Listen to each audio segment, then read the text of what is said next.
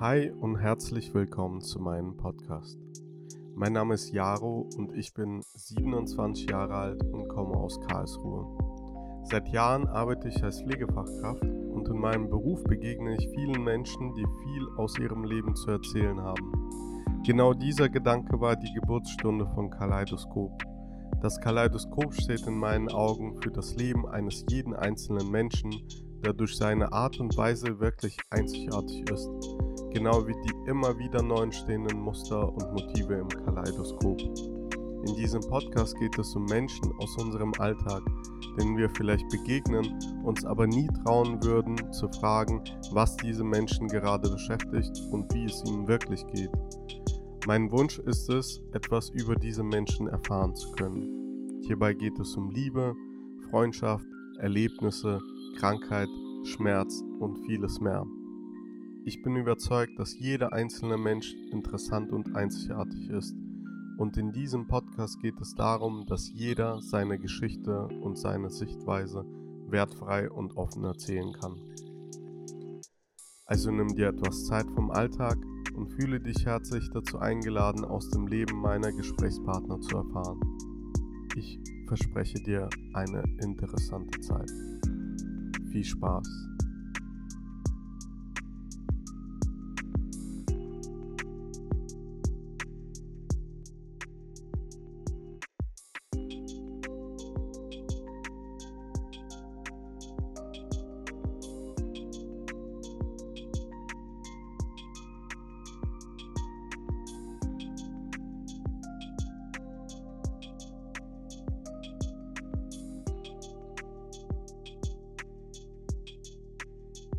Herzlich willkommen bei der neuen Folge Kaleidoskop. Äh, ich möchte meine liebste Freundin introducen und ähm, sie gerne vorstellen. Das ist meine Freundin Tatjana. Sie möchte gerne über ihr Leben sprechen und ihre Lebensgeschichte darstellen. Deshalb würde ich dich nochmal darum bitten, dass du einfach mal dich kurz vorstellst, also dein Alter, Deinen Namen habe ich ja schon gesagt, du kannst trotzdem sagen. Und äh, dann, woher du ungefähr kommst. Ja, also ich sage es nochmal, weil es ja irgendwie dazugehört. Mein Name ist Tatjana, ich bin 23 Jahre alt und ich komme aus der Nähe von Frankfurt mhm. und ähm, studiere aktuell im vierten Semester visuelle Kommunikation. Und genau, ich wohne mit Jaro zusammen, schon bald ein zweites Jahr und ist auf jeden Fall schön. Ja, schön, ja. Ich finde es auch schön. Ja, vielen lieben Dank, dass du äh, teilhaben möchtest, ähm, also an dem Projekt teilhaben möchtest. Ich habe ja mit dir schon mal vorher meine Aufnahme mal aufgenommen. Leider hat das dann aber im Endeffekt nicht so gut geklappt mit der Aufnahme an sich, weil wir ja vorher dann ganz andere Aufnahmegeräte haben, hatten und in unseren kleinen, aber feinen Wohnung war das dann viel zu viel Kabelei so dass äh, die Aufnahmequalität halt richtig dran gelitten hat. Jetzt haben wir ja neue Sachen, neue Aufnahmegeräte ja. und deshalb probieren wir das jetzt nochmal von neu. Deshalb vielen lieben Dank, dass du da, dich nochmal dafür bereit erklärst, dann nochmal ja, mitzumachen. ähm, Bevor wir mit deiner Geschichte anfangen, möchte ich gerne mit dir unser beliebtes Spiel spielen. Das ist dieses Fragekartenspiel. Aber was ich nochmal gerne erzählen möchte, ist, dass wir gemeinsam mit der Tati oder der Tatjana, ähm, was heißt denn oder der Tatjana? Ich nenne die Tatjana eigentlich immer Tati, deshalb werde ich immer wieder die Tati Tati nennen, deshalb kommt damit klar. Ähm, wir haben gemeinsam überlegt, ein Kartenspiel zu entwickeln und äh, Designs übernimmt dann halt die Tati. Sie hat jetzt mittlerweile schon Designs für unsere Karten entwickelt. Das finde ich super geil. Vielen lieben Dank dafür. Und äh, zum Ende Dezember möchten wir gern das Kartenspiel rausbringen. Das Kartenspiel wird vorerst kostenlos sein. Das heißt, wenn ihr gerne äh, an diesem Kartenspiel teilhaben möchtet, äh, schreibt uns einfach per E-Mail äh, an unsere E-Mail-Adresse, dass ihr das gerne haben möchtet. Dann werden wir euch das irgendwie vermitteln, übermitteln, wie auch immer.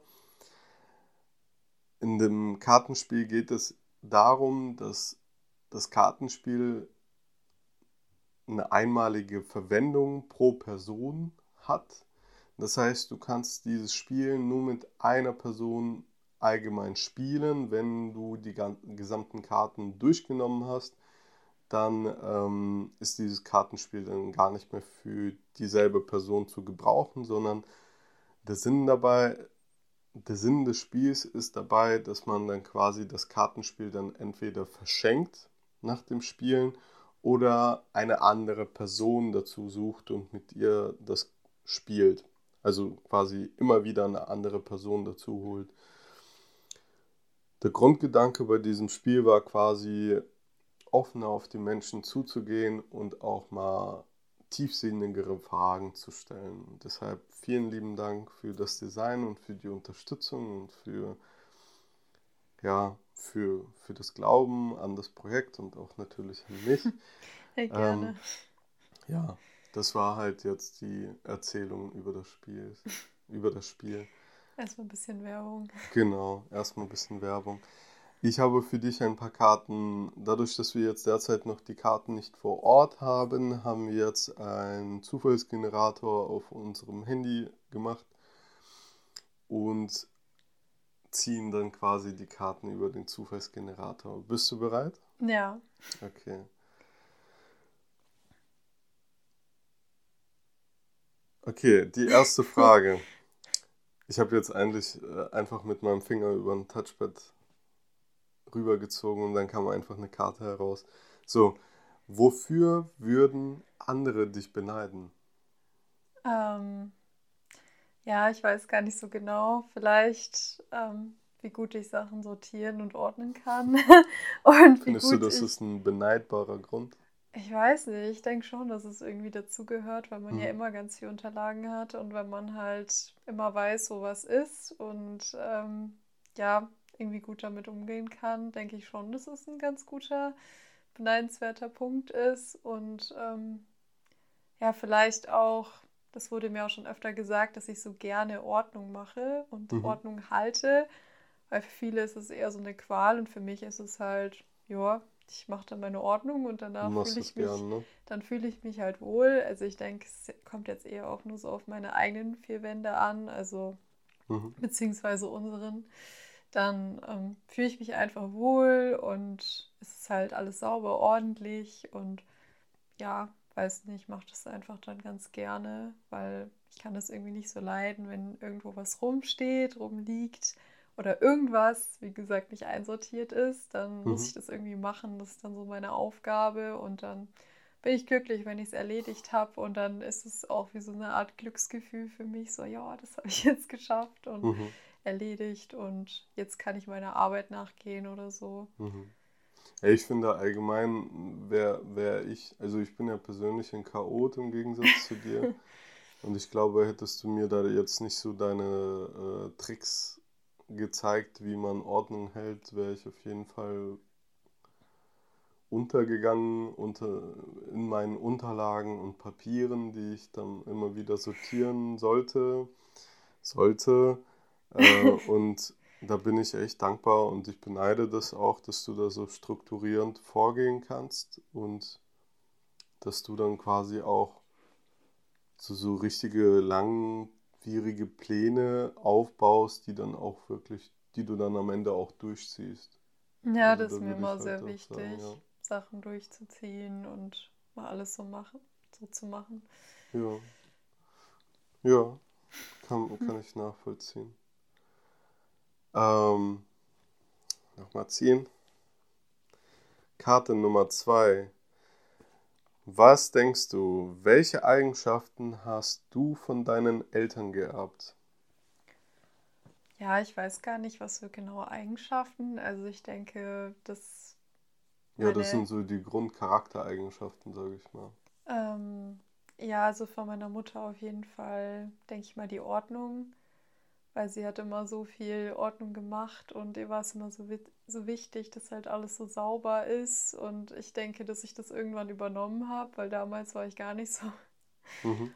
Und ja, und ansonsten eigentlich auch dieses, ähm, ja, manchmal auch dieser Sturkopf. Das habe mhm. ich auch von meiner Mutter und manchmal äh, merke ich dann einfach voll, dass ich das so von ihr habe. Mhm. Und ähm, ja, und ansonsten weiß ich gar nicht jetzt so, was ich von meinem Vater mhm. habe. Also also was jetzt, sage ich mal, so besonders ist oder Aber was mir jetzt besonders auch... Ja, stimmt eigentlich. Also mein Vater war mal sehr kreativ gewesen, also jetzt natürlich immer noch und ich denke, dass ich das auf jeden Fall von ihm habe. Mhm. Ähm, ja, ich denke, das sind eigentlich so diese besonderen Eigenschaften. Gibt es etwas, was du jetzt so im Laufe deines Lebens bemerkst, was du immer mehr machst wie deine Eltern selbst? Also quasi bei, bei mir und meiner Mutter war das früher immer so. Ich habe immer gedacht, dass ich derjenige bin, der immer wieder irgendwelche komische Ideen hat und immer irgendwelche Pläne macht und dann, ja, Kartenspiel hier, Kartenspiel da, dann Podcast, dann irgendwas noch anderes, dann Selbstständigkeit und dann doch alles verkackt und ähm, immer diese ständige was tun müssen, irgendwas probier, ausprobieren müssen. Und irgendwann im Laufe der Jahre habe ich bei mir festgestellt, dass ich meine Mutter total ähnlicher bin, als ich gedacht habe. Äh, und meine Mutter später halt auch. Die hat halt immer gemeint, ich wäre so anders, als sie es ist. Gibt es äh, bei dir etwas, wo du dann so feststellst, mh, hm, ich bin ja eigentlich meinem Vater oder meiner Mutter ähnlicher, als ich gedacht habe? Äh, ich weiß es gar nicht so genau. Also ich denke, ich bin eigentlich so ein guter Mix von beiden. Mhm. Aber mir ist jetzt ehrlich gesagt noch nie irgendwie aufgefallen, ah ja, stimmt. Das habe ich jetzt davon oder so. Also wahrscheinlich mal unbewusst, aber jetzt gerade. Mhm. Ja, eigentlich. So ja, eigentlich, wie gesagt, so ein Mix halt, das, was sie mir so mitgegeben haben oder zum Beispiel bestimmte Meinungen oder halt so Offenheit. Das dass ich es halt dann hm, so übernommen habe. Ja. Und dass ich das halt so von der Erziehung her mitgenommen habe und ähm, ja, so wie sie halt immer zu mir waren, dass ich so halt jetzt auch bin. Und mhm. ja, aber da gibt es jetzt nicht irgendwie, dass ich sage, boah, da ist jetzt irgend so ein Tick, den ich jetzt mitgenommen habe und jetzt bin ich, jetzt lebe ich den aus oder so. Nö, es also, geht ja nicht um Tick, es geht um. Ja, ich meine beispielsweise genau, So Charakter, Charaktereigenschaften, die man so mit mitbekommen hat, sozusagen. Mhm. Danke dir für deine Ehrlichkeit. Die dritte Karte. Wenn du auf dein Leben zurückblickst, würde es etwas geben, was du nicht noch einmal durchmachen möchtest? Ähm, ja, also damals so die harte Zeit würde ich nicht so gern nochmal durchmachen. Also um was das, meinst du? das Thema, was wir dann später auch ansprechen. Ja. Äh, ja, und ansonsten halt auch so diese, ja, schon so depressive Phase würde ich halt so ungern nochmal machen, ja. weil es war halt so anstrengend für mich und halt auch anstrengend so für meine Mitmenschen, also für Freunde und Familie. Und ich würde es denen so ungern nochmal antun oder halt auch mir nochmal antun, weil es mir da einfach nicht gut ging. Und mhm. ja, das war halt schon, ich meine, klar, man könnte dann sagen, ja, so dieser Standardsatz, alles hatte irgendwie seine Ordnung. Aber Oder alles hat einen Plan. Ja, so. irgendwie so, aber gleichzeitig war das irgendwie auch so ein bisschen verschwendete Lebenszeit. Also da hätte man dann irgendwie die Zeit auch, sage ich mal, schöner verbringen mhm. können, mhm. äh, wenn das nicht gewesen wäre. Und deswegen würde ich sagen, das. Würdest du trotzdem sagen, dass äh, dadurch, dass du diesen Moment, auch wenn es schlecht war für dich, also jetzt zurückblickend, dennoch gut getan hat zum Schluss, also sich umzudenken und anders zu gehen, als es gewesen wäre. Weißt du, wie ich meine? Ja, also klar, ja. ich meine, dadurch habe ich natürlich dann gesehen, so, okay, so will ich jetzt nicht sein oder so will mhm. ich jetzt nicht leben und ohne das geht es mir halt viel besser und dann bin ich viel ausgeglichener und so weiter. Also in dem Punkt hat es auf jeden Fall dann schon was gebracht, jetzt so als Effekt. Mhm. Ja, da gehen wir später nochmal tiefer drauf ein, gell? Mhm. So, Karte Nummer 4. Was macht dich glücklich? Ja, was macht mich glücklich? Also du oh. machst mich glücklich. Ja, danke sehr. Ähm, du machst mich auch glücklich. danke. Ähm, ja, meine Familie und meine richtigen Freunde machen mich auf jeden Fall glücklich.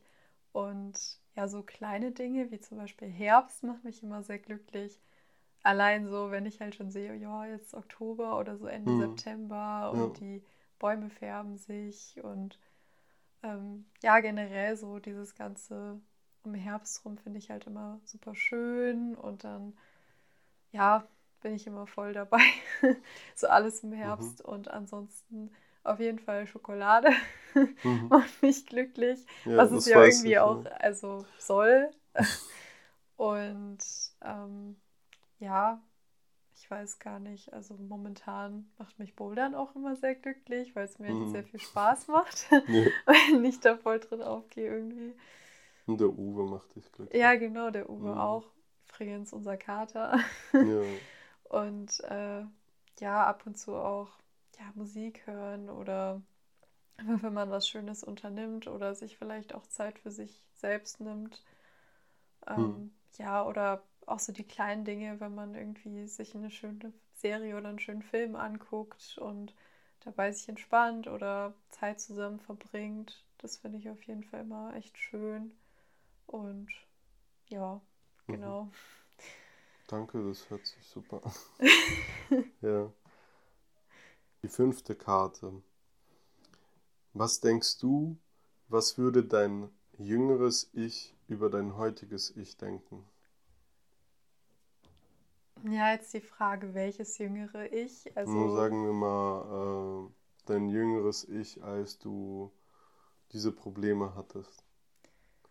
Ja, ich würde sagen, dass ähm, ich mir dann wahrscheinlich gedacht hätte, ja, es geht bergauf und es ist ja doch alles, also findet so seinen Weg und es wird alles gut und mhm. ja, und du wirst Aber ich meine, wärst du, wär, wär dein jüngeres Ich jetzt stolz auf dich, was du heute geworden bist? So was du alles heute hast, so zu dem heutigen Zeitpunkt? Ja, ich denke also, schon. Also Könntest du dir, hätte dein jüngeres Ich vorstellen können, dass du heute diesen Punkt erreicht hättest, wie auch immer? Dass oh. du zum Beispiel in diese Kunstuni gegangen bist und so viele Menschen, mit so vielen Menschen wirken kannst, dass du in Zukunft als Designerin arbeiten kannst und so weiter.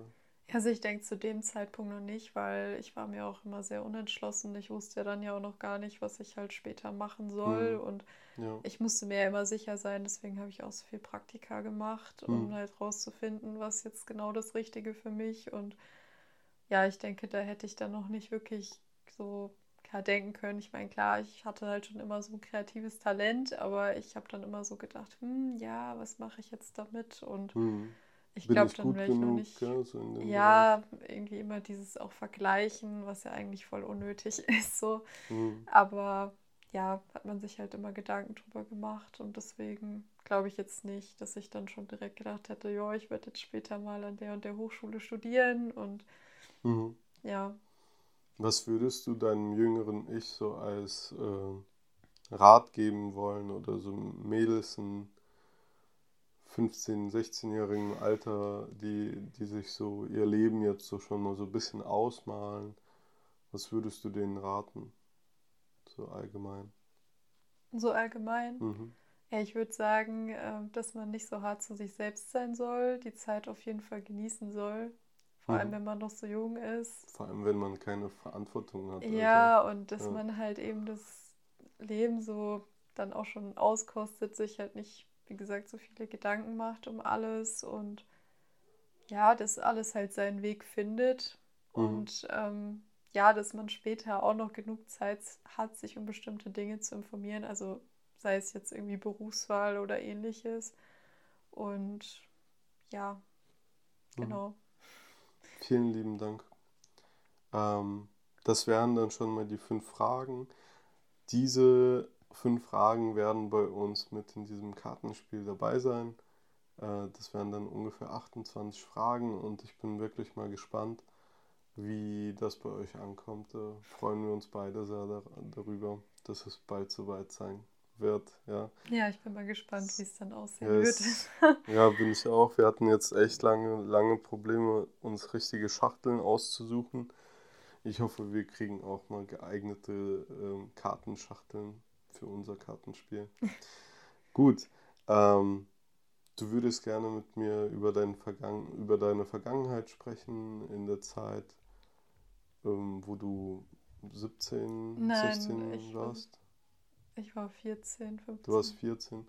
Dann, wenn du magst, kannst du gern äh, so eine kleine Vorstory erzählen, worüber es ging oder deine Geschichte erzählen. Ja, also ich weiß gar nicht mehr genau wie lange, aber auf jeden Fall so in dem Zeitraum 14, 15 Jahre, eventuell, ja, auf jeden Fall auch noch, als ich 16 war. Mhm. Ähm, ja, da bin ich dann in die Magersucht reingerutscht, beziehungsweise so Anorexie. Und ähm, ja, das war halt keine so schöne Zeit für mich. Also es war echt hart. Und ähm, ja, ich bin echt froh, dass ich die Zeit überwunden habe. Mhm. Was, wie, wie kam es dazu, dass du schon mit 14 Jahren in so eine, äh, also schon kritische Lage hereingekommen bist? So wie, warum hast du dich so gewandelt, sage ich mal? Ja, also ich weiß es jetzt auch nicht mehr so genau. Also ich glaube, das waren schon verschiedene Faktoren, die dazu geführt haben. Mhm. Also ich denke, es war dann ja so, ja, was man halt kennt, so Social Media oder da war ja noch Social Media, glaube ich, auch gar nicht so präsent. Mhm. Ähm, aber generell so durch Werbung und alles Mögliche, also so Schönheitsideale, mhm. dann ähm, ja, sich irgendwie so verglichen und wahrscheinlich dann noch irgendwie toxische Freunde oder so, die vielleicht noch irgendwie ihren Beitrag dazu geleistet haben. Und ja, mir ging es halt zu der Zeit dann nicht so gut. Ich habe dann ein bisschen Depressionen bekommen und es war dann auch diese Tumblr-Zeit, also wo dann gefühlt es jedem nicht so gut ging und man musste es dann mhm. der Welt dann immer mitteilen und dann immer gereblockt und alles. Und dann, ja, bin ich da irgendwie so reingeraten. Mhm. Und ja, das hat sich dann immer weiter gesteigert. Also ich habe davor, was nicht wirklich was damit zu tun hatte, habe ich dann auf vegetarisch umgestellt. Und irgendwann, als ich dann so da reingeraten bin, war es dann, dass man immer mehr, weg, immer mehr weggelassen hat. Also dann war es dann immer weniger Kohlenhydrate, auch so Kalorien zählen. Dann habe ich mir dann so eine App runtergeladen, wo ich dann immer alles eingetragen habe. Hm. Und dann war es dann irgendwann nur noch so Gemüse, Hülsenfrüchte und so weiter, dann irgendwie auch kein Käse mehr. Und irgendwann ging es immer so weiter, dass ich dann wirklich mich nur noch von Gemüse ernährt habe und das wirklich kiloweise, mhm. weil ich natürlich dann keinen so richtigen Sättungs Sättigungswert hatte. Mhm. Dadurch, dass ich halt dann keine Kohlenhydrate mehr gegessen habe. Und ja, ich war dann sehr schwach. Ich habe teilweise dann nachmittags ein, zwei Mal noch geschlafen, weil ich sonst einfach viel zu fertig war. Und auch Rennen oder ähnliches, das ging einfach gar nicht mehr. Vielleicht eine kurze Strecke und dann war ich komplett fix und alle, mhm. weil mein Körper einfach so mit sich selbst gekämpft hat. Mhm. Bevor wir so in diese tiefe Krankheit hineingehen, würde ich halt gern so auf den Ursprung halt eingehen. Du hast ja gesagt, dass du halt aufgrund von Social Media sich so beeinflussen lassen hast. Mhm. Inwiefern hast du dich da beeinflussen lassen? Also heutzutage ist es ja so, dass man dann sagt, okay, Instagram, das sind alle perfekt und jeder hat einen Filter drauf, jeder sieht perfekt aus, hat keine Ahnung, ich weiß nicht, was alle alles Filter machen können, aber auf jeden Fall Gesichter verändern können sie auf jeden Fall. Ich weiß nicht, wie das bei, beim, beim Körper allgemein ist, aber ich denke mal auch damals war das, hast du ja gesagt, noch nicht so aktiv. Ja, ich hatte da auch Media. gar kein Instagram oder so. Aber was gehabt. hast du da für Einflüsse gehabt? War das die, waren das die Models in irgendwelchen Zeitschriften oder waren das andere Dinge? Oder irgendwas im Fernseher, Schauspieler? Ja, also ich denke, das war haben? halt auch Fernseh, ich weiß es gar nicht mehr das und dann habe ich halt auch immer so hippe Magazine, sage ich es jetzt mal so, gelesen. Ich will jetzt natürlich auch keine Namen nennen, ja. weil ist ja dann vielleicht auch nicht so gut. Ja, und dann halt ja. ähm, im Handy dann so geguckt, dann waren es natürlich auch so Models gewesen und dann ich halt so geguckt und ich hatte davor eigentlich auch so eine schlanke, sportliche Figur gehabt, aber dann dachte ich mir, nee, ich will ja irgendwie lieber so aussehen und ich weiß gar nicht. Und dann habe ich irgendwie, bin ich da so reingeraten und dann, ich denke, dann war es halt so, ja, so das Recherchieren und halt auch so das Fernsehen und ich weiß gar nicht, wie gesagt, vielleicht irgendwie noch Werbung oder so. Mhm. Und ja, dann habe ich halt dann irgendwie angefangen, irgendwie so zu messen, zu wiegen und das ist ja dann auch so zum Ritual geworden. Und da, das gibt es ja auch viel in Zeitungen, ne? so dass man dann irgendwie sagt, ja, 90, 60, 90 muss es sein, ne? damit man äh, eine sexy, tolle Figur ja, hat oder war das dann eher nicht in die Richtung? Ähm, ja, es war irgendwie, ich glaube, das war dann, als man so selber über sich nachgedacht hat und dann hat man dann plötzlich über Diäten recherchiert und dann kommen ja plötzlich so alle möglichen Beiträge darüber und dann kommen plötzlich auch Models, wie die abnehmen und bekannte Leute. Also dann kommen ja plötzlich von überall irgendwie was und ähm, ja, dann ist es irgendwie ja mhm. immer so weiter passiert. Aber wenn du jetzt selber schon sagst, hey, ich war damals schon äh, schlank und sportlich, was war der Grund, dass du weiterhin Diäten gemacht hast?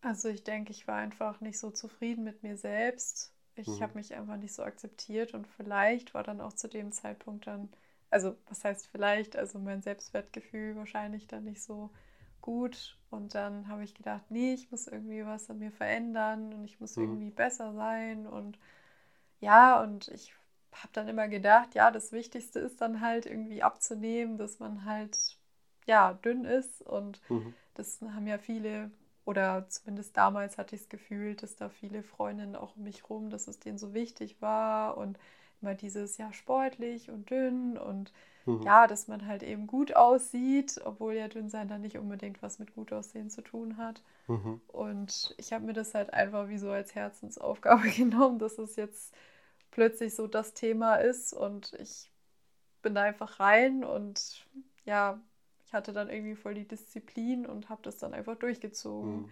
Dadurch, dann, dass du so vom Charakter her so strukturiert ja, und ordentlich und, bist, bist du, hast du dich da reingesteigert. Ja, und dann weiß ich gar nicht, mhm. dann habe ich irgendwie auch andere befragt, wie die mich halt sehen. Und dann dachte ich mir, nee, ich will, aber ich will noch dünner sein, so, es muss so sein. Mhm. Und dann dachte ich mir, nee, okay, ich nehme jetzt so und so viel ab und dann habe ich es halt einfach durchgezogen und dann haben sich die anderen so gedacht, was, so, wie hast du es jetzt einfach so mhm. hingekriegt, ist ja haben die dann eher schockiert drauf geachtet, also drauf reagiert oder haben die dich eher so gepusht mit Bewunderung da, die, die ähm, anderen, die das gehört haben, dass du so viel abgenommen hast? Ja, also es gab halt die Personen, die waren halt, also die haben mich dann so bewundert und haben dann gesagt, oh ja, sieht ja so toll aus und so weiter. Ich denke, das war dann auch noch so in einem gesunden Maße, also wo es jetzt noch nicht so kritisch war. Mhm. Und ich meine, klar, das war natürlich eher so Familie und so engere Freunde, die sich dann eher Sorgen um einen gemacht haben und dann gesehen haben, ja, nee, ja, jetzt muss man schon mal ein bisschen aufpassen. Und ich denke eher andere Leute, mit denen man jetzt nicht so viel zu tun hatte, die haben sich dann gedacht, ja, sieht ja schön aus und mhm alles super. Du weißt ja nicht, was dahinter steckt. Ne? Ja, weiß man ja nicht so. Hm. Aber ich meine, es ist ja immer so, dass die Personen, die einen immer sehen und mit einem zu tun haben, die merken ja, wenn irgendwas nicht stimmt. Hm. Und ja. Bezüglich toxischer Freundschaften, da hätte ich einfach noch mal eine Frage. Und zwar, was für eine Art, also für dich war das ja wichtig, dass die Menschen dich halt in dem Fall respektieren, bewundern, dich dann irgendwie wahrnehmen aufgrund dessen, wie du dich verhalten hast, du, dass du so eine riesige Disziplin hattest und so weiter. Mhm. Ähm, hast ja auch gesagt, dass gute Freunde oder nahe Freunde sich über dich Sorgen gemacht haben, aber gleichzeitig hast du ja auch einen gewissen Freundeskreis gehabt, der dich da gepusht oder auch runtergemacht hat. Wie, was, was meinst du im Allgemeinen unter der toxischen Freundschaft denn? Weil für mich sind Freundschaften halt enge Freunde oder mhm. die dann halt oft mit einem zu tun haben. Ne? Und Bekannte sind halt eher Schulfreunde oder sonst was. Aber was meinst du unter toxischen Freundschaften? Inwiefern hat sie dich da beeinflusst? Ja, also es waren dann halt so Freunde, die, ähm, ja, ich weiß nicht, die dann halt einen immer noch mehr bestärkt haben, so in dem Sinne. Also die vielleicht am Anfang dann noch gesagt haben, ja, nee, wenn du so und so aussehen willst, dann musst du ja noch abnehmen und so weiter. Oder mhm. wo ich dann noch mehr Sport gemacht habe, ja, dann, wenn du so aussehen willst, dann musst du aber noch Muskelmasse abnehmen. Das heißt also, habe ich dann auch keinen Sport mehr gemacht. Das ist mhm. dann halt so passiert. Ja. Und was, was meinst du mit Muskelmasse abnehmen? Das heißt, du hast dann komplett nichts gemacht, äh, also, möglichst nicht geschont von körperlicher Bewegung oder? Nee, ganz normal bewegt, aber halt keinen Sport mehr gemacht. Okay. Also dass halt ich sozusagen dann die Muskeln halt abnehme. Mhm. Und ähm, ja, ich weiß nicht. Und dann später auch, als es halt kritischer wurde langsam. Und äh, das ist dann immer, wenn man halt so eine Essstörung hat und jemand sagt, so, dass ähm, man ja gar nicht so schlimm aussieht. Das mhm. ist dann wie so ein innerer Schlag in die Fresse irgendwie. Und dann denkt man sich so, okay, bin ich halt nicht gut genug, ich muss halt weitermachen. Und was, das, was meinst du damit? Also mit. Also man will ja mhm. irgendwie, mhm. man will halt irgendwie auch hören, ja, es reicht oder das, äh, ich weiß nicht, also man freut sich dann darüber, wenn man halt sagt, ja, dass man jetzt äh, jetzt voll dünn ist und dass man irgendwie aufpassen muss oder sowas halt. Und wenn man zum Beispiel sagt, ja, nee, das sieht ja jetzt gar nicht so schlimm aus, dann denkt man sich so, boah, bin ich jetzt fett, so nach dem Motto. Mhm. Äh, Meinst du, dass du so eine Reaktion hervorrufen ja, wolltest? Ja, es ist halt. Wenn die Leute dann quasi nicht so extrem, also nicht die in die Extreme reagiert haben, ob positiv oder negativ, ja. dann hat es für dich halt quasi nicht gereicht. Ja, genau, aber das war dann halt genau in dem Moment, ähm, wo halt alles, äh, ja, man wusste trotzdem auch so ein bisschen, dass es halt ähm, durch, wie gesagt, Familie oder enge Freunde, mhm. dass es halt eigentlich schon kritisch ist. Ähm, aber dann halt durch diese toxischen Freunde war es dann eher so, ähm, ja, ich weiß nicht, das war dann halt wie so eine Beleidigung irgendwie. Hm. Oder man hat sich gedacht, so, hä, was willst du denn noch so nach dem Motto so von mir? Ich kann es halt schlecht erklären. Es ist so ja. schwer zu erklären, was dann in dem Kopf vorgeht, weil es halt auch gar keinen Sinn macht, so wenn man irgendwie darüber nachdenkt. Aber ähm, ja, ich weiß noch, dass ich das dann meinem Vater erzählt habe und er hat sich dann richtig Sorgen gemacht und hat dann gesagt, boah, was wollen die denn noch? Ähm, so, ich will nicht, dass du am Ende dann gar nichts mehr isst und bitte, bitte nehm dir das jetzt nicht zu Herzen, was ich dann gesagt habe, weil er sich dann halt auch voll Sorgen gemacht ja, hat, verstehe, dass ich jetzt ja. noch weiter und noch weiter da reingehe und ja, und halt äh, andere enge Freunde, die haben sich dann halt auch voll die Sorgen um mich gemacht und ja, ich weiß nicht, irgendwie hat man dann von allen jede Meinung so wichtig genommen und natürlich dann die Meinung, die dann eigentlich falsch war, hat man sich dann noch mehr zu Herzen genommen. Man sich dachte, ja, das wird jetzt wohl so stimmen. Mhm. Und ähm, ja, was dann eigentlich traurig ist. Ja. Für dich war ja zu dem Moment ja trotzdem diese Meinung ja wichtig. Ja. Und, ähm, ja, wenn Fall. man das na im Nachhinein blickt und versteht, dass es doch traurig war, dann ist es in Ordnung. Ich meine, wir lernen ja aus den Fehlern, werden das, was wir früher, äh, was, was wir durchgemacht haben. Ja? Aber ich mhm. bin froh, dass du da rausgekommen bist. Ja. Ähm, ja.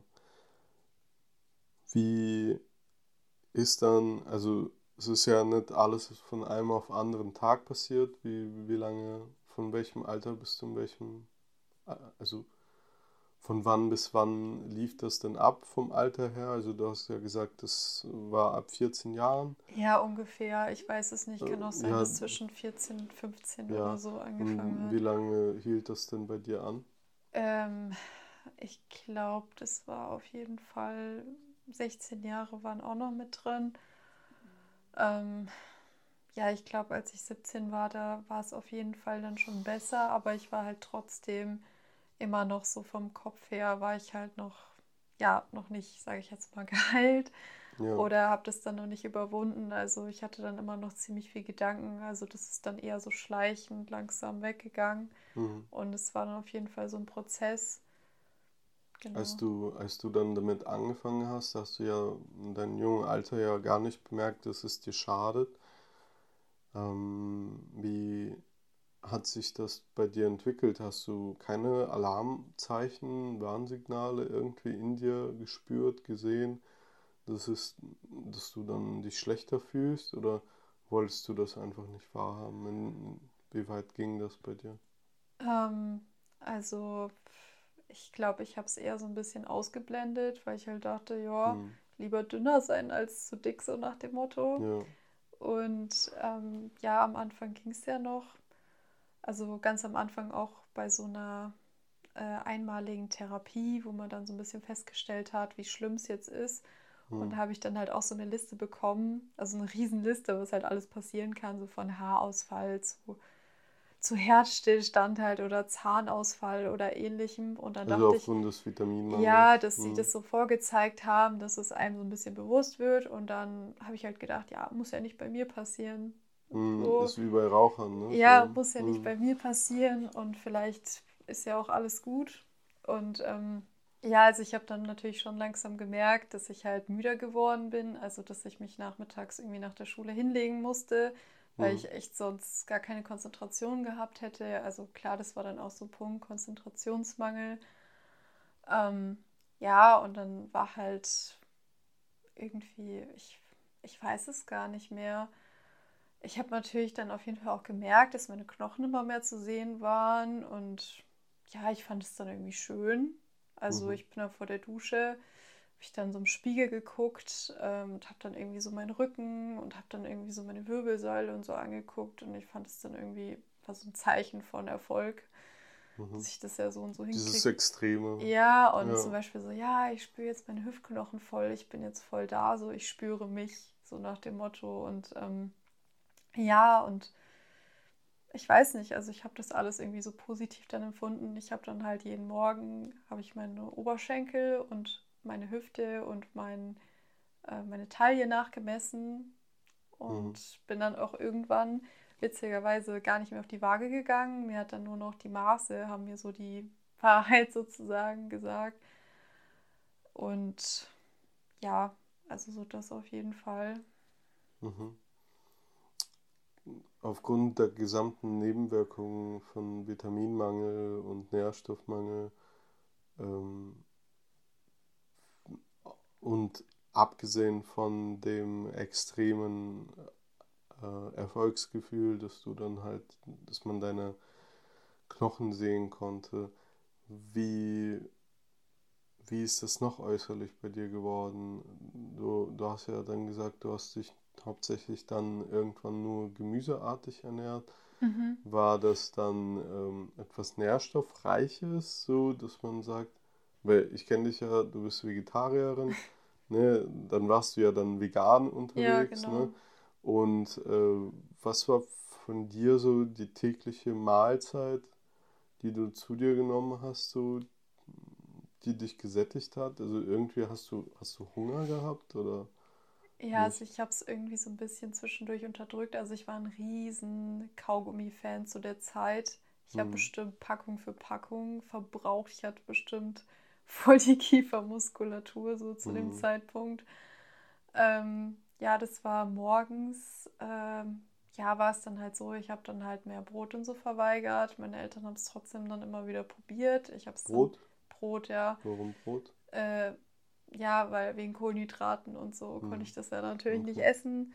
Und ja, das war dann eher so, dass ich so das überspielt habe und bin dann zum Beispiel später aufgestanden unter der, äh, also am Wochenende und habe dann gesagt, ja, jetzt kann man ja auch Mittag essen. Mhm. also quasi dann, eine, eine Mahlzeit verpasst. Sozusagen. Ja, so, dass ich halt um dieses Frühstück rumgehe, was ja normalerweise aus Müsli oder Brot oder ähnlichem besteht. Mhm und ähm, ja, dann habe ich dann mir direkt irgendwie eine Gemüsepfanne gemacht und oder halt irgendwie einen Salat gemacht, so auf leeren Magen mit ganz viel Essig so. Und ja, das war dann nicht so toll. Eine Zeit lang hat mein Vater dann extra für mich, ist er dann morgens halt aufgestanden und hat für mich dann Antipasti gemacht. Also halt Gemüse dann so angebraten bzw. gegrillt. Dann habe ich das gegessen. Und ja, dann mittags ich weiß es gar nicht mehr. Ähm, ja, auf jeden Fall natürlich dann auch Gemüse, halt im Ofen oder angebraten, obwohl mittags eher dann angebraten. Und ja, oder ich war halt unterwegs, dann habe ich halt gar nichts gegessen, weil mhm. es sind ja dann mehr so extra Wünsche, dann nur Gemüse angebraten. Mhm. Und um, um halt eine Mahlzeit zu Ja, verpassen. genau. Und okay. Ja, und halt abends auf jeden Fall dann auch wieder Gemüse. Also so durchgehend und abends habe ich, also wenn ich zum Beispiel in der Schule war oder so und dann mittags zum Beispiel nichts gegessen habe oder ähnliches, dann habe ich dann abends mir kiloweise Gemüse reingehauen, also bis mein Bauch dann übelst aufgebläht war. Also ja, ich habe dann zum Beispiel jetzt, weil wir jetzt ja gerade Oktober haben, passt jetzt auch zur Zeit, habe ich zum Beispiel zwei Hokkaido-Kürbisse gegessen. Am Tag? Am Abend. Am Abend. Mit Salat und so. Und mhm. ja, und zwischendrin, wenn ich halt Hunger hatte, habe ich dann irgendwie mal so eine Karottensticks mit Gewürz. Also zu dem Zeitpunkt war ich ein rieser, riesiger Salzfan, mhm. weil wegen Geschmack und es muss deutlich schmecken. Deutlich intensiver. Ja, sein, und ja. ich habe dann, wie gesagt, halt keine Kohlenhydrate gegessen. Ich habe dann zum Beispiel von dem Kör Körnerbrot, was wir da hatten, habe ich dann die Körner rausgepickt. Und das Brot gelassen? Ich habe es dann wieder reingetan und habe dann die Körner raus und habe die dann gegessen. Ja.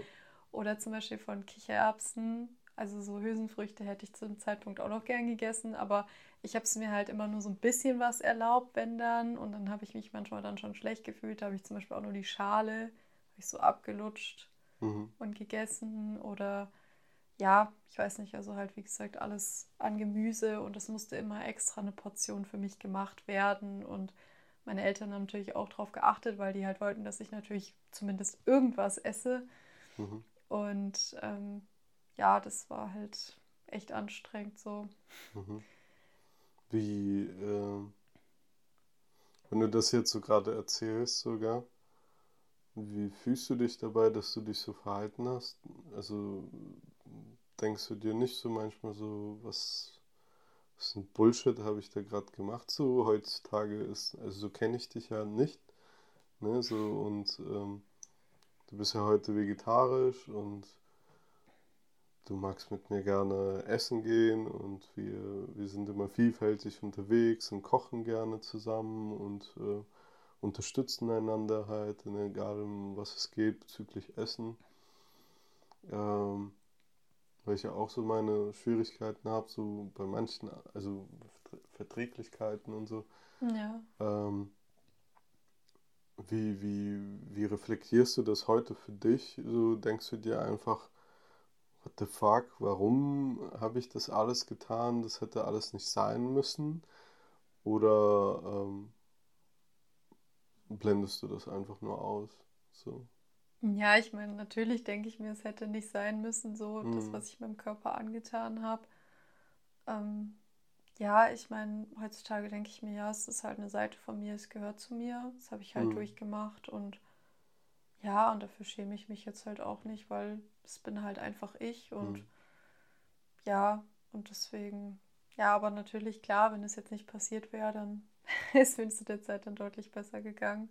Mhm. Aber ähm, ja, ich bin einfach so froh, dass ich halt damals dann eine Th Therapie gemacht habe, weil ohne die hätte ich es wahrscheinlich dann noch nie geschafft. Mhm. Und ja. Mhm. Da gehen wir gleich nochmal drauf ein. Wenn, wenn ich so Gemüse höre, ne? Und ich habe am Anfang so gedacht, du, du hast relativ kleine Portionen von Antipasti oder sonst was gegessen, ja? Mhm. So waren das eher so, wenn du jetzt sagst, zwei Hokkaido-Kürbisse, also wenn wir jetzt einen Hokkaido-Kürbis zusammen schaffen, dann ah, haben wir echt gut gearbeitet, ja, so. Und dann bist ja. du dann mit vollem Magen da und sagst dir, oh, nie wieder Hokkaido. ähm, war das so, dass du dann dich so satt ge gegessen hast, so dass du dann, also ist letztendlich diese große Menge von, von Gemüse, was du dir zugeführt hast, doch nicht gesund, weil im Allgemeinen wird es ja gesagt, Gemüse ist gesund, ist viel Gemüse, ist reichhaltig Gemüse, da sind viele Ballaststoffe drin, etc. pp. Ne? So dieses ganze äh, Erzählerei. Findest du eine ausgewogene Ernährung mit Kohlenhydraten, Eiweißen, etc. wichtiger heutzutage? Also verstehst du den Grund, warum es so wichtig ist? Ja, natürlich. Also so ausgewogen sich zu ernähren ist ja immer wichtig und sich einseitig zu ernähren schadet dem Körper ja immer, was mhm. ich ja auch gesehen habe und gemerkt habe. Ähm, ja, ich meine, so oder so ist ja natürlich Gemüse gesund. Deswegen denke ich nicht, dass es mir dann in dem Moment geschadet hat. Es hat dann einfach geschadet, dass ich dann halt nichts anderes dazu gegessen habe. Mhm. Und ich denke, also ich finde es auch interessant, weil ich heutzutage denke, manchmal, wenn ich halt bestimmte Sachen esse, die ich damals kiloweise gefühlt gegessen habe, denke ich mir auch, hä, wie konnte ich das schaffen? Mhm. Aber ist ja irgendwie auch verständlich, weil der Körper hat dann halt was gesucht und wollte halt an irgendwas in Anführungsstrichen nagen mhm. und hat halt nichts bekommen. Und dann hat der Körper sich halt gedacht, ja, jetzt ähm, zumindest daran richtig satt essen. Und ja, mein Vater musste damals auch immer sehr, sehr viel einkaufen gehen, dann an Gemüse. Und ja, es war dann halt natürlich zwar, sage ich mal, ein Gemüse schon ab und zu dann Abwechslung, so, was es halt zu der Jahreszeit gab. Aber es war trotzdem immer wieder das Gleiche. Also es gab immer wieder Gemüsepfanne mit irgendwie super vielen Gewürzen. Mhm. Oder es gab halt dann Gemüse im Ofen oder ähnliches. Und das war dann natürlich dann schon einseitig. Mhm. Und ja, und danach war natürlich mein Magen auch richtig voll. Und ja, danach ähm, habe ich mir dann manchmal literweise Brennnesseltee reingezogen, mhm. weil ich dann entwässern Wofür? wurde. Entwässern wollte, meinte ich, mhm. nicht wurde. Und äh, ja, ich weiß auch nicht, was da in meinem Kopf vorgegangen ist, dass ich mir dachte, ja, ich muss mir das jetzt noch reinpfeifen. Und danach war mein Magen natürlich noch voller als voll. Mhm. Ähm, ja, weil ich dann dachte, dass ich dadurch dann entschlacke und weil ich so viel Salz esse, dass es dann nicht im Körper sich speichert. Und dann hatte ich halt morgens das Gefühl, dass ich halt noch dünner bin. Mhm. So war halt Dadurch, dass du entwässert hast. Ja, genau. Und deswegen habe ich, das war dann auch irgendwann ein Ritual, dass ich wirklich jeden Abend, ich glaube, eine ganze Kanne habe ich mir gekocht und die habe ich dann abends getrunken und dann mhm. bin ich auch nachts richtig oft auf die Toilette gegangen. Mhm. Ja. Ja, du hast dann irgendwann die Möglichkeit gehabt, einen Therapieplatz zu finden. Ja, genau. Ähm, darauf würde ich gerne nochmal eingehen. Bevor, bevor ich da richtig darauf eingehe, würdest du sagen, das war für dich die Rettung aus ja, dieser also, ganzen Situation? Ja, also habe ich ja schon gesagt, ähm, ja. dass auf jeden Fall die Therapie oder beziehungsweise mein Therapeut mir sehr, sehr viel geholfen mhm. hat. Und wie bist du darauf gekommen, eine Therapie zu machen? Hast du dich gewehrt? Also ich meine, wenn du, wenn du jetzt von deiner Seite aus sagst, hey, ich, habe das ja willig gemacht, ne? So, ich wollte mhm. unbedingt entschlacken, ich wollte dünner aussehen, ich wollte äh, mehr sehen, dass ja, dass, dass dass jeder extrem sieht, dass die Gesellschaft sieht, dass ich, dass ich mir Mühe gebe, in dem Fall, äh, in dem, was ich gerade strukturiert durchziehe. Mhm. Ja. Ähm, hast du dich da gewehrt, dahin zu gehen oder hast du dann irgendwann verstanden, hey, ist, ich brauche jetzt diese Unterstützung, ich brauche Hilfe? Wie, wie kamst du zu diesem Punkt? Also ich weiß auf jeden Fall, dass meine Mutter damals recherchiert hat und dann ähm, war ich, wie gesagt, zuerst bei so einer anderen Therapeutin, aber das war eher so Notfallambulanz oder so hieß mhm. es, glaube ich, wo ich dann als erstes war, das Gespräch geführt habe. Äh, und ich wäre dann am liebsten auch länger bei ihr geblieben, weil es irgendwie ganz schön war, mit ihr zu reden. Mhm. Aber wie gesagt, es war halt nur so ein zwei, ein, zwei Termine. Und dann hatte meine Mutter dann im Wohnort so recherchiert und da war dann so ein Jugendpsychologe und dann war ich dann zuerst der Meinung, oh, es muss ja unbedingt eine Frau sein, weil Frauen ja Frauen besser verstehen, so nach dem mhm. Motto. Und dann bin ich dann doch zu, ähm, ja, ähm, zu einem Mann gekommen und ja, ich fand es irgendwie, also habe mich direkt voll wohl gefühlt und habe dann halt auch so eine, ja, so Sandtherapie, Maltherapie, also alles war so mhm. mit dabei. Und dann wollte ich da weiter hingehen, einfach weil er mir dann irgendwie voll sympathisch war und ja, wir haben dann teilweise auch einfach über unnötige Dinge geredet manchmal und manchmal dann auch mehr darauf auf mich, ähm, so was bei mir halt, äh, sage ich mal so, abging. Und, bei dir im Leben. Ja, und irgendwie ja. Familie mhm. und natürlich dann Hintergründe, um das irgendwie halt auch rauszufinden. Und ja, irgendwann hat er mir dann auch so ein bisschen, also musste ich ja immer wieder der Krankenkasse oder ihm dann sagen, wie viel ich wiege, weil er das ja dann immer weitergeben musste, dass wenn es kritisch wird, dass ich dann halt in eine Klinik komme. Mhm. Und eine Klinik wollte ich um alles vermeiden. Und ähm, ja, er hat dann damals auch gesagt, ja, hier muss sich halt so ein bisschen was ändern. Weil sonst äh, kommst du dann in die Klinik und ich weiß genau, es bringt dann nichts, weil du möchtest da nicht hingehen und dann wirst du das alles machen, was sie da wollen und wenn du nach Hause kommst, dann wirst du voll dagegen gehen und wirst dann halt das Gegenteil machen. Das heißt, ähm, ja, dass ich mich so ein bisschen, also wollte mich so ein bisschen äh, motivieren. Ja, dass mhm. ich halt mit ihm dann rede, das so löse und gleichzeitig auch so ein bisschen, ja, von mir eben auch kommt und ja, wir waren sogar einmal in der Klinik zu einem Gespräch gewesen. Zusammen mit ihm oder? Äh, neben meinen Eltern mhm. zusammen. Mhm. Und äh, ja, der war dann, also der Klinikleiter war dann auch so ein bisschen provozierend. Ich glaube, der wollte auch so ein bisschen gucken, wie ich reagiere und hat mich dann so ein bisschen eingeschätzt.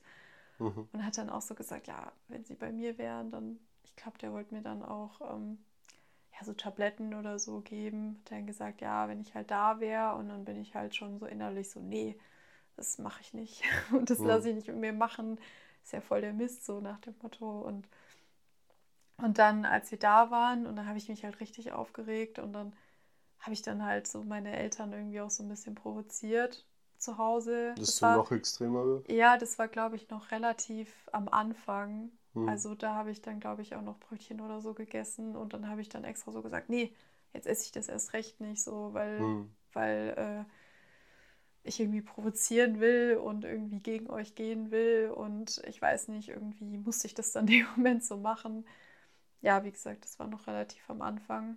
Aber zum Glück musste ich halt nie in die Klinik. Also ich habe dann irgendwann, ja, habe ich auch so ein bisschen von mir selbst noch die Kraft dann genommen und äh, ja, habe das dann mit ihm eigentlich ganz gut hinbekommen, bis er dann leider ja auch gestorben ist. Hm, ja. Und das hat mich dann auch sehr schwer getroffen.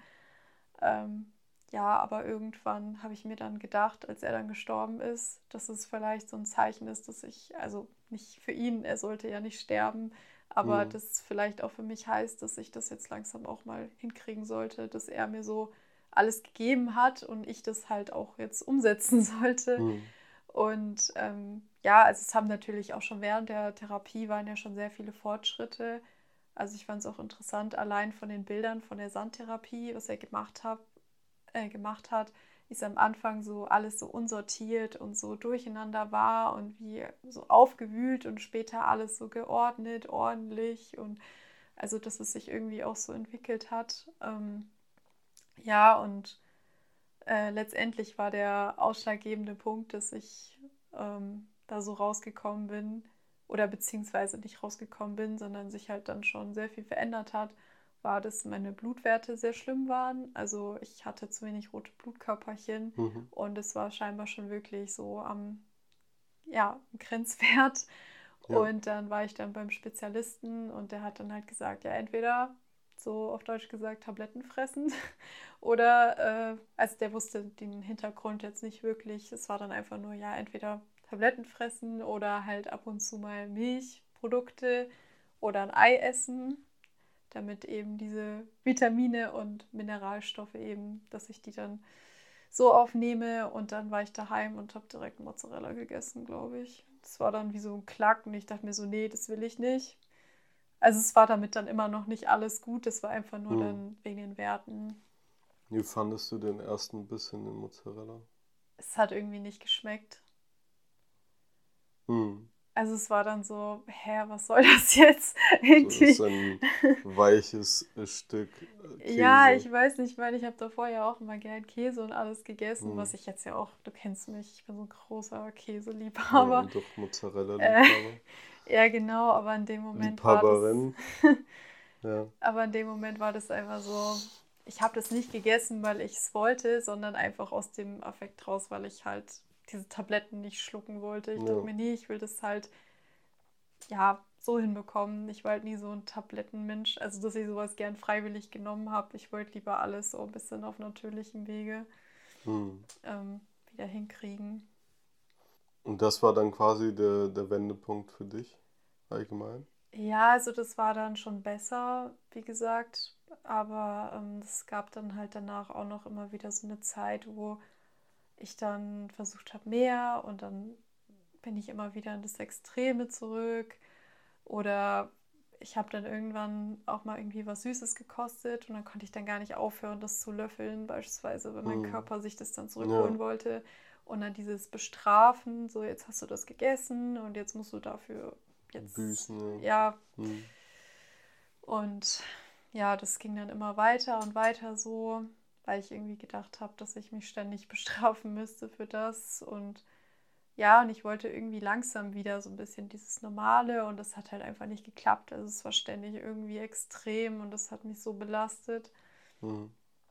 Wann war der Moment bei dir, wo du wirklich sag, gesagt hast für dich, okay, da bin ich jetzt über diesen Berg hinaus, quasi über den Problemberg äh, Krankheit und äh, Essstörung?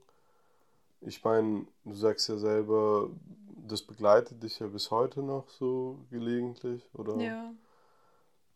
Wann war das für dich so der Moment, wo du gesagt hast, okay, jetzt ist es gut, wie es ist und ich äh, bin zwar damit halt groß geworden, sage ich mal, aber ich mache mir jetzt also nicht mehr so die großen Gedanken darüber. Um, ähm, ich weiß ehrlich gesagt nicht mehr, wann dieser Moment war. Also ich glaube, das ist dann nach und nach immer ein bisschen weniger geworden oder es war dann trotzdem immer noch so die Gedanken, hm, ja, sowas hm. hast du jetzt gegessen. Äh, Hat dich etwas so unterstützt noch zusätzlich nach dem Tod äh, von äh, dem Psychologen? Ja, also natürlich. Um, um da besser zu werden und gesünder zu bleiben, gab es etwas? Also war das deine Familie oder deine Freunde? Ich denke, die so alle haben? Personen, die mir halt wichtig waren, haben dann hm. irgendwie dazu beigetragen und haben natürlich weiterhin dann so auf mich geachtet und ja, und ich habe natürlich dann auch so darüber geredet und reden hat mir irgendwie immer ziemlich gut geholfen. Hm. Natürlich ist jede Essstörung anders, ne? Und die ist auch anders ja. irgendwie geprägt, warum auch immer. Manchmal durch die Gesellschaft, manchmal ist das was anderes, ja, manchmal durch Elternteile oder was auch immer. Aber gibt es etwas, was du deinen Mitmenschen mitgeben wollen würdest, so was, wie sie damit umgehen könnten? Ein, ein, ein Vorschlag. Also ich denke, das Wichtigste ist erstmal, dass man realisiert, dass man ein Problem hat mhm. bevor man es irgendwie angeht, weil sonst bringt das halt alles nichts und es ist dann alles, wie man so schön sagt, Perl vor die Säule geschmissen. Ja. Ähm, ja, dass man es, wie gesagt, erstmal realisiert und dann, dass man halt, wenn man merkt, dass man halt wirklich irgendwie was ändern möchte, dass es einem nicht gut geht, dass man dann versucht, einen Therapieplatz zu finden, mhm dass man dann auch wirklich nicht zu irgendeinem x-beliebigen Therapeuten geht, sondern dass man wirklich sich auch mit dem versteht, also dass die Chemie stimmt, weil das ist das Allerwichtigste. Mhm. Äh, und ja, dass man eben auch voll so dabei ist, weil sonst ist es einfach nur reden und erzählen. Ja. Aber an sich bringt es dann halt auch nichts, deswegen, dass man halt dabei ist und ähm, ja, dass man vielleicht auch mit den, also mit Familie oder Freunden irgendwie auch so offen drüber redet, was man halt denkt oder wie man sich gerade fühlt, dass sie einen irgendwie auch auf eine bestimmte Weise so unterstützen können. Mhm. Auch wenn es natürlich jetzt eine andere Art ist, wie jetzt ein Therapeut es tut. Und ähm, ja, dass sie dann hoffentlich dann daraus finden. Mhm. Also ich kann mir nicht vorstellen, dass es einfach so kommt und wieder weggeht. Also man muss ja, auf jeden Fall Arbeit. was machen. Und es ist halt auch so wichtig, weil bei mir ist halt auch beispielsweise ein Jahr lang oder länger die Periode ausgeblieben. Mhm. Und es ist auf Dauer natürlich dann auch nicht gut.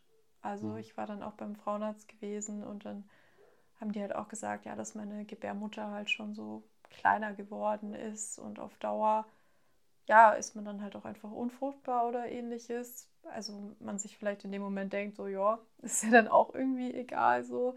Mhm. Aber es ist halt natürlich trotzdem nicht gut halt für den Körper, wenn man ihn so knechtet. Ja, so leiden und, lässt. Ja.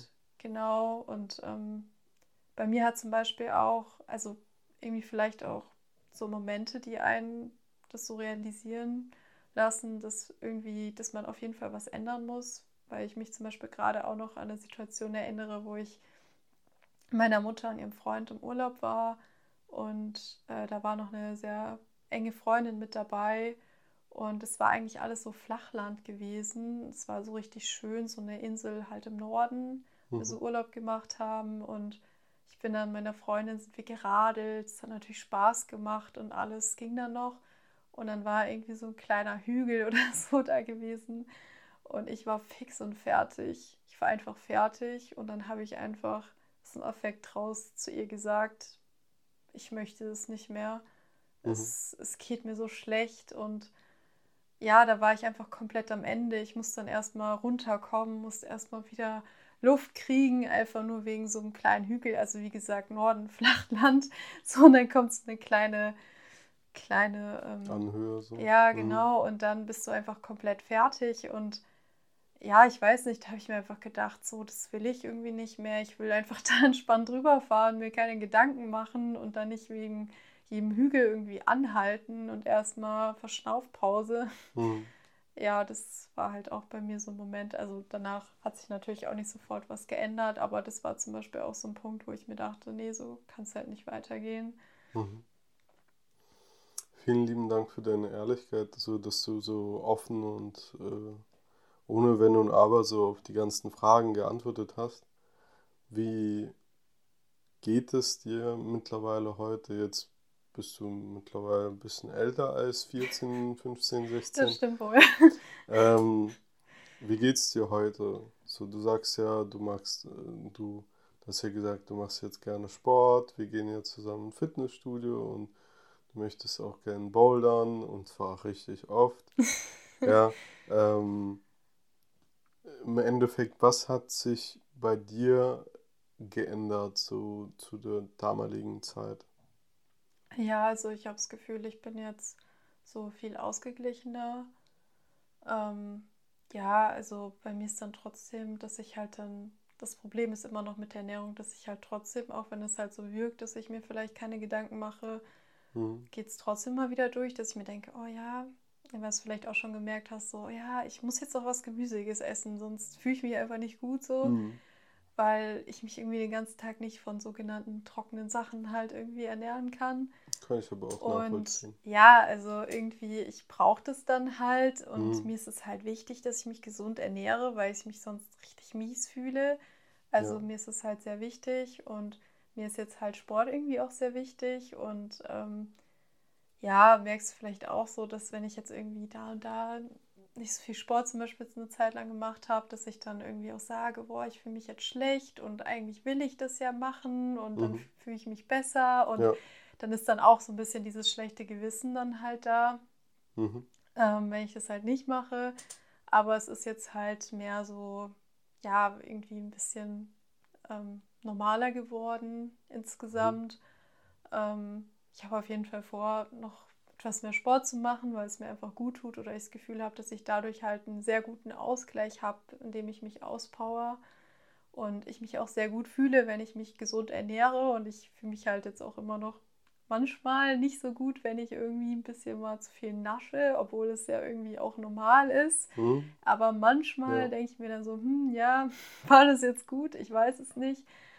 Ähm, ja, aber irgendwie muss man dann manchmal auch mit diesen dummen Stimmen, die irgendwie noch da sind, muss man sich einfach denken, so leck mich, so ich mache mhm. das jetzt, ja. weil es mir halt gut tut. Und ähm, ja, das ist halt auch irgendwie wichtig und es ist halt auch so viel unbeschwerter jetzt so zu leben als vorher, weil ich mir gefühlt früher die ganze Zeit Gedanken gemacht habe, boah, ja, wenn ich jetzt dahin gehe, dann muss ich ja was essen und was werde ich dann essen? Also solche Sachen zum mhm. Beispiel. Oder was mache ich jetzt, dass es jetzt nicht so auffällt?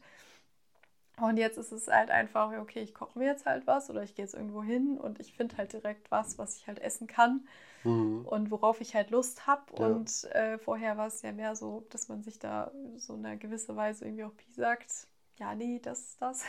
Mhm. Und ähm, ja, ist auf jeden Fall sehr entspannter und weniger stressbelastet und ich bin auch froh, dass ich jetzt auch mehr Energie habe und jetzt eben nicht die ganze Zeit irgendwie schlafen muss. ähm, ja, und deshalb bin ich halt froh und ich denke, mein Körper ist auch froh, dass es mhm. ihm jetzt wieder besser geht und ich ihm das nicht mehr antue.